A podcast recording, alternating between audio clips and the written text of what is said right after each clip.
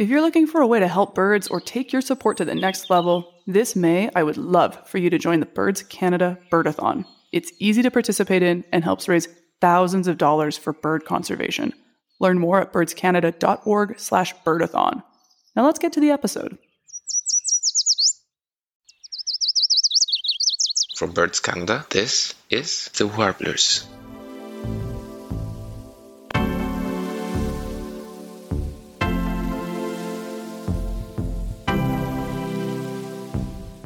This is The Wake Up Call, a special podcast series from The Warblers by Birds Canada. I'm Andrea Gress. I am Andres Jimenez.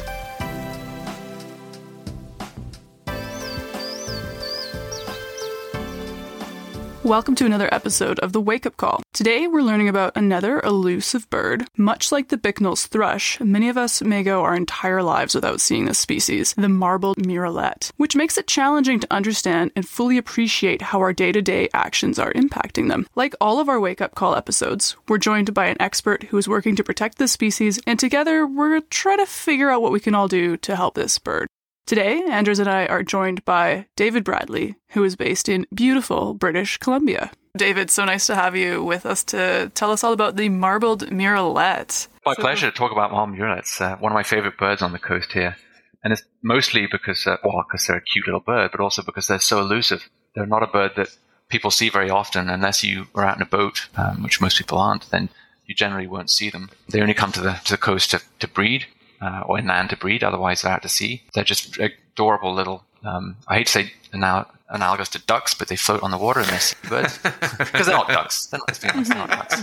What made you first discover them and fall in love with them? Well, it was through a, a, a whale watching trip actually from Tofino when I was about 17. Uh, yeah. So I was very lucky that I got to see a, a be on a wheel. You were super trip. young.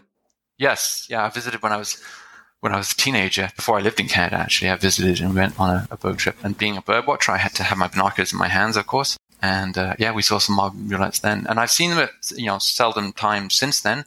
Occasionally from the coast, you can see them. There's several sites around Vancouver you can see from the coast. Most recently, I was out on a boat from Campbell River and we saw a few of them swimming past. Um, but yeah, they're, they're quite elusive, difficult to see. And now you kind of advocate for them. Could you tell us a bit about your role with Birds Canada?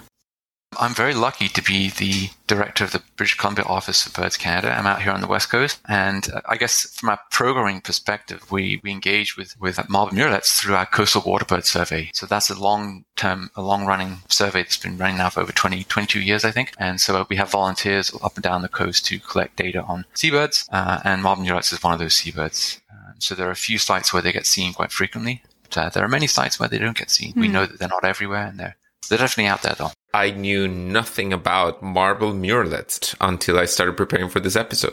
I'm not surprised that you've never seen or heard of this species because uh, most people don't get to see it. They're quite elusive. Make the most awesome visual image of a marble murrelet for us. They're really cute, I would describe them. They're small, like a small duck, basically. They're a seabird. In the winter period, they're plumage is black and white. Generally, it's white underneath and black on top, with a very noticeable white uh, wing patch. In the summer, they molt into very different plumage, though. They got their namesake marbling, and they're basically brown with white marbling patches throughout the body. They're beautiful little birds, and, and what's cute about them is they're usually seen in pairs. So people who do see them often relate to them in that sense that they're not usually in gregarious groups. They tend to associate just with their pair member. And then you see a pair of little birds, black and white birds during the winter, uh, floating around, and most likely there will be marbled murrelets. Tell me about their faces, because there are many faces of seabirds, and I can't, I struggle to picture this one. How would you best describe their face? Black on top and white underneath. Uh, they have a, a, black patch around the eye, and they have a very pointed beak, sort of conical shape. Usually that white patch is the most distinctive part of their body, the, the throat and the neck, uh, and going down to the underside of the bird. And how big are they? Are they like a football? Yeah, about the size of a football. So I don't know if you know what a green-winged teal is. The green-winged teal is a small bird you see on the in wetlands, especially here on the west coast. So they're about the size of a green-winged teal, like a small duck, basically. Uh, less than uh, 30 centimeters, about 25 centimeters long, and they have very short wings that they use to power underwater, almost like a imagine a penguin swimming underwater. Well, that's similar to marbled murrelet. Murres are a species of alcids, northern hemisphere. They're basically the equivalent of penguins you find up here. Before you tell me what alcids are, I'm imagining somewhat of a grouse in the water. I think that's what I'm imagining, the closest mental picture that comes to me. Well, they're not a perching bird, so you wouldn't see them like a robin. Uh, they tend to be, they float like a duck. Uh, I hate to use that analogy of a duck because they're not ducks at all, uh, but they Maybe do float puffin. like ducks. I think Like a a puffin. of people There can you picture go. a puffin. Yeah. Yes, everyone knows a puffin, like a smaller version of a puffin. Tell us about the alcids. Oh, alcids are an amazing group. So the murres and murrelets, basically usually cliff nesting seabirds or burrow nesting seabirds on, on some islands. Uh, and they usually breed in large colonies to avoid predators. However, the uh, murrelet is, is quite an enigma in this group because they, as I mentioned, they're very solitary and they don't nest on cliffs or on islands. They're really an intriguing group because they usually occur in, in cold waters and they feed on fish mostly. The smaller ones might feed on zooplankton, for example, but uh, usually it's fish species they feed on. You say, you know, you're not going to see them unless you're out on a boat, Mm-hmm. likely. Uh, are they mostly along the west coast of Canada, or, or where exactly do they live? Well, they're all around the, the circumpolar regions of the world, so mostly in the northern hemisphere. Um, so you find puffins in Europe, for example, and on the east coast of Canada, the classic puffins, North Atlantic. Uh, on the west coast, you get horned puffins and tufted puffins. That's most most commonly known species of alcid are the puffins, the guillemots or murres, as you call them in North America, are another uh, species that are quite common around the northern hemisphere. hmm And the marbled murrelets themselves, are they just in Canada, or do they extend out a wide range as well? Their range is from all the way up in northern Alaska down to central California on the west coast. Quite a broad range. So, but in Canada, they wouldn't. They would only be found in British Columbia. That's correct. Yeah, you don't find them inland. And where in British Columbia will you be able to find a marble murrelet that is not on a boat? During the summer period, that's when they breed. Uh, and unlike the other birds that I described before that nest on islands, these birds nest inland, usually up to 30 kilometers inland. Uh, and they nest in a very special place. So they're very uh, particular in nesting on tall, old growth trees, tall coniferous trees. This seems to be very specific, like a seabird nesting in not any tree, but all growth trees. When was it that we discovered that they nest in trees? Well, that's one of the really cool things about marbled murrelets is we didn't know where they nested for a long, long time. You know, we knew where all these other birds nested. I think black swift was another species that we didn't know where they nested, but uh, no one had any idea, and there was lots of searching for, for their nest. Uh, and it, because they're so uh, discreet and, and careful about where they approach their nesting sites, is that people generally wouldn't see them. They usually don't visit their nests until nighttime. So unless you're standing there in the forest waiting and you happen to see them approaching the nest at night, with night vision goggles or something, then you generally wouldn't see them. So it wasn't until the 60s and 70s that their nests were found, which is phenomenal when you realize that nearly all other bird species, their nests have been described in North America until at that point. And would Yeah. they make sounds? Like, would you hear that they're nesting near you? Not really. No, th- their, their vocalizations are generally not made frequently. Um, they're very discreet and they do that for a reason.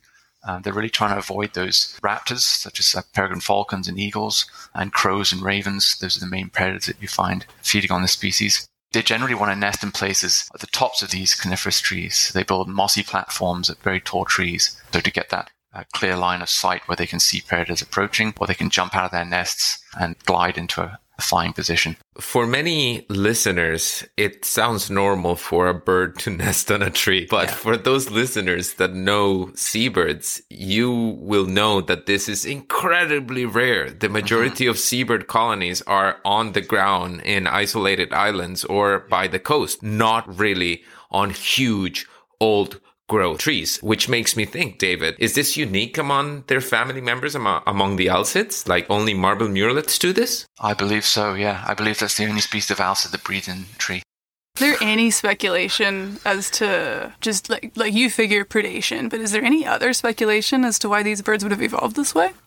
It makes sense that they'd be avoiding predation by nesting in these trees. Also, you want to be a certain uh, humidity level, uh, and that would be more uh, away from wind, for example, that might uh, dry out their nesting platform. And also, it's, it's a place where without wind and that they're not subject to extreme temperature fluctuations. You know, the forest generally constant temperature, so that'd be a makes reason to nest in a forest.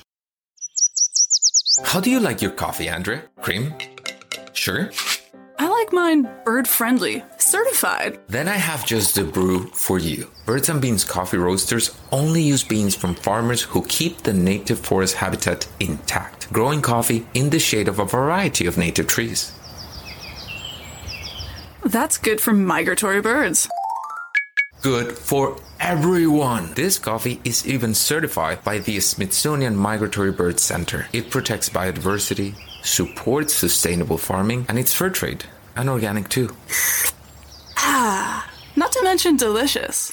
deliciously bird friendly. If any of our listeners also like their coffee bird friendly certified, here's how to get it. Order online at birdsandbeans.ca slash warblers. Make sure to use the slash warblers because that means Birds and Beans will also donate 10% of the purchase price to support this podcast. You can also use the link on your podcast player. Sounds great. Andres, how about another cup? Let's do it.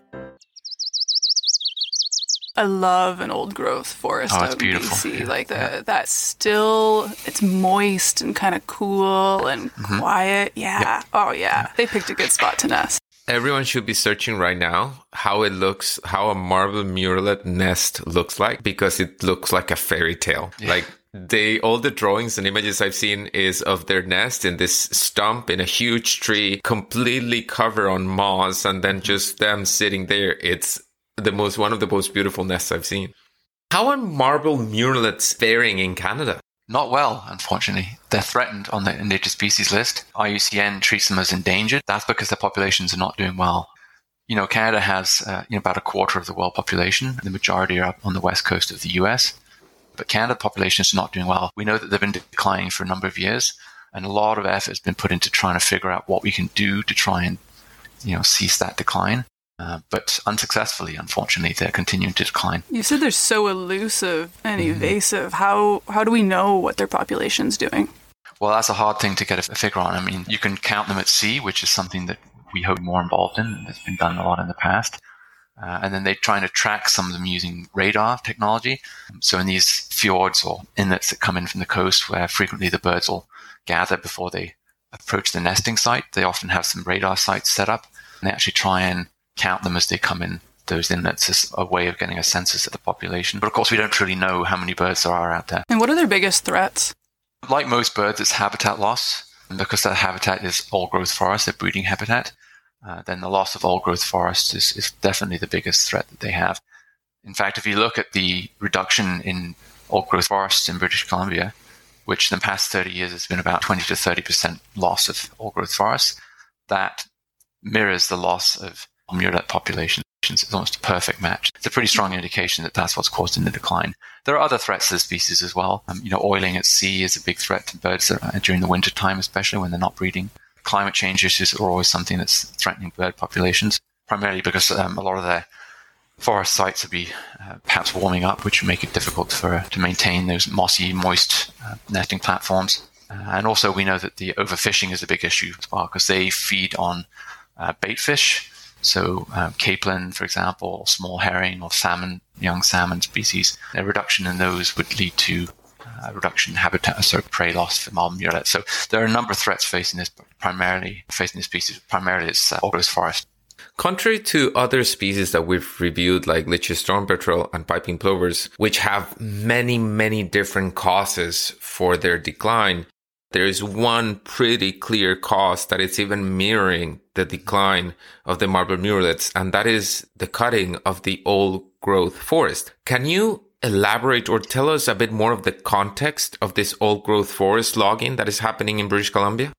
Yeah, it's been a contentious issue in British Columbia for many decades. Up in Haida Gwaii, there were a number of protests in the past about the extent of old growth logging. And recently, of course, there was a, a quite strong protest against that, which got a lot of international attention. People realized that, you know, safeguarding these old growth forests has a lot of strong importance, not only for the species like marble murrelets, uh, but also for the invertebrates that might live in that forest uh, and for cultural collections that indigenous people have for those forests as well. So it's a very contentious issue in British Columbia. The provincial government has been put under a lot of pressure to defer a lot of those logging concessions, uh, but that's only a temporary a temporary deferral.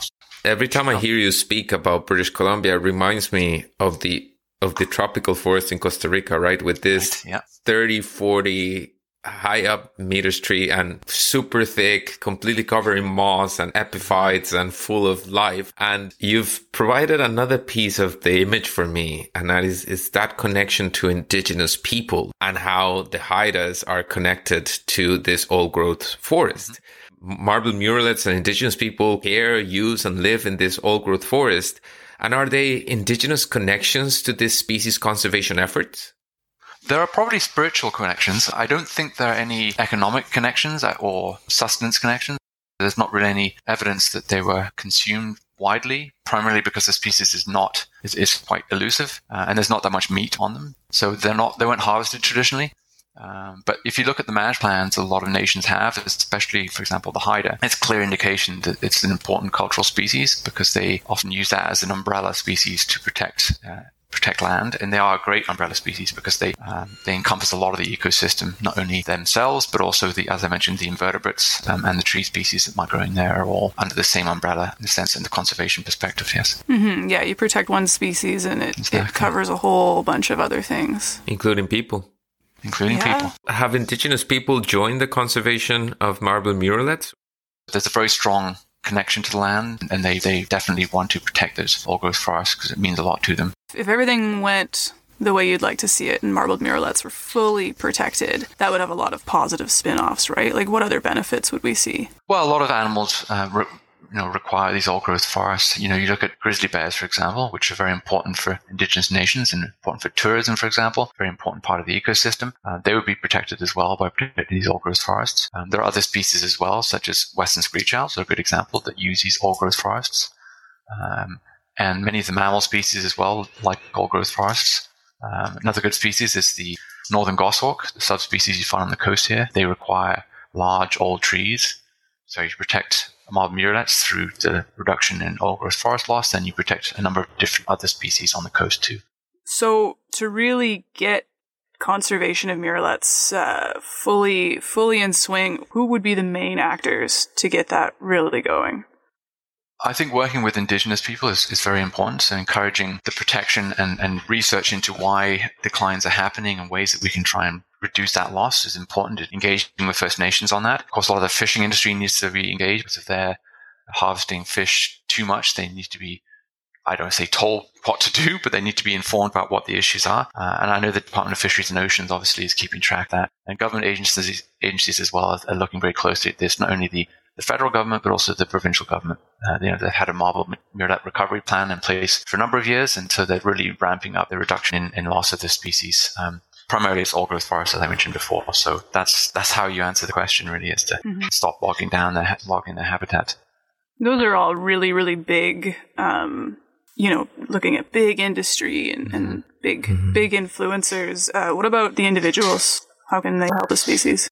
Yeah, that's a good question. What can you know the listeners now uh, do to protect the species. It's a contentious issue, as I mentioned before. Uh, you don't necessarily have to get out and protest, but you can lobby your, you know, your your local MLA or your, your MP or something, write them a letter and tell them what uh, birds like marble murrelets mean to you and, and, what they might mean to indigenous groups and why they should be protected and why growth forests should not be cut down. You can you can always do that. You've told us the story of this rare to see species that spends a lot of its time in the ocean that of course, gets in contact with fishing gear and mm-hmm. oil spills. And then when it comes back to the coast, it comes back to this fairy garden of giant mm-hmm. trees to nest among the moss. And that there's a very clear indication that cutting down those huge trees, of course, is going to affect them because they wouldn't have where to nest. What is the main lesson that this species taught you and is teaching us about how we do conservation or how we relate to wildlife?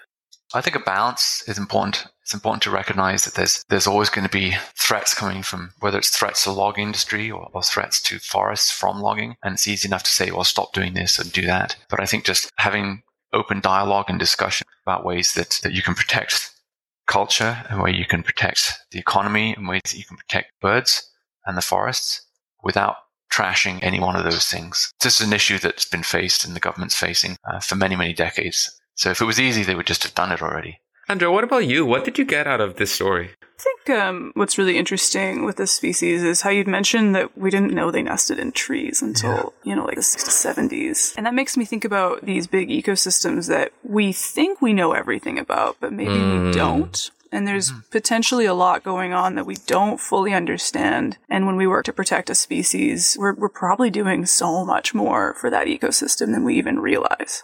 In my case, David has just said a quote, a phrase that really brought this home to me. He said, it's easy enough to say don't do that. and I've thought of so many times. I've said don't do that when it comes to a conservation issue, but it is very hard when you're the one that depends on that login to survive, right? And so it makes me think that we know so clearly that this is the issue that is threatening this species. And the answer can be so clear as well, but so hard to pull off, so hard to do that I'm, I, I'm hopeful that many people listening to this will take action on how they consume wooden products, on the, how they find sustainable wood, and on how we support the communities that are linked to these products in order for them to make a living. Yeah, you mentioned a very, very important point, Andres. Um, you know, making sure that, the, sure that the wood products you purchase are certified as being sustainably uh, harvested uh, in, in, some way that's uh,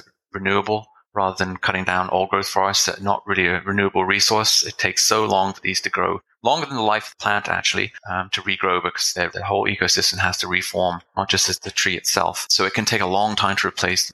So if you're purchasing wood products, whether tables or paper, for example, definitely try and use sources that are sustainable. Purchasing old growth forests purchasing products made from old growth forests is, is, not a good thing. Well, thank you so much for joining us, David. I've loved learning about this species, and I hope uh, that ah. maybe one day I'll be able to get out to BC and go on a boat trip with you, and we could go and track some down.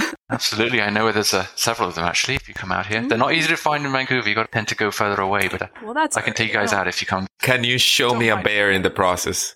Ooh, that's tricky. I'm sure if we go up to further north, up the northern part of the Salish Sea, you can find bears. Yes. All right, road trip. Thank you, David. You're very welcome. Have a good day. Before we go, I wanted to just take a moment to thank uh, a reviewer. We just got a really, really awesome review. I'm going to read it out because I love it. It says, I love the Canadian content in this podcast. The episode about planting a bird garden was the push I needed to take out a section of front lawn and add some plants for birds. Today I planted a red osier dogwood, wild columbine, stiff goldenrod, and some native prairie grasses. So excited to see who shows up at my feeders next year. Ah!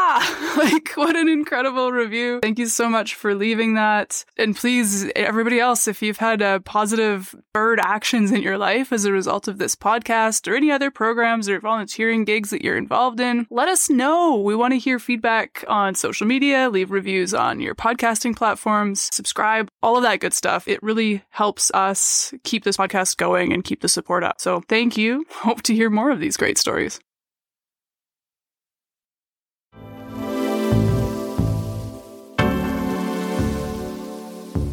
The Warblers is produced by Jody Allaire, Ruth Friendship Keller, Kate Dalgleish, and Andrea Gress. This episode was edited by Greg McLaughlin and engineered by Katie Zhang, with music by Jose Mora and art by Alex Nicol. Until next time, keep birding.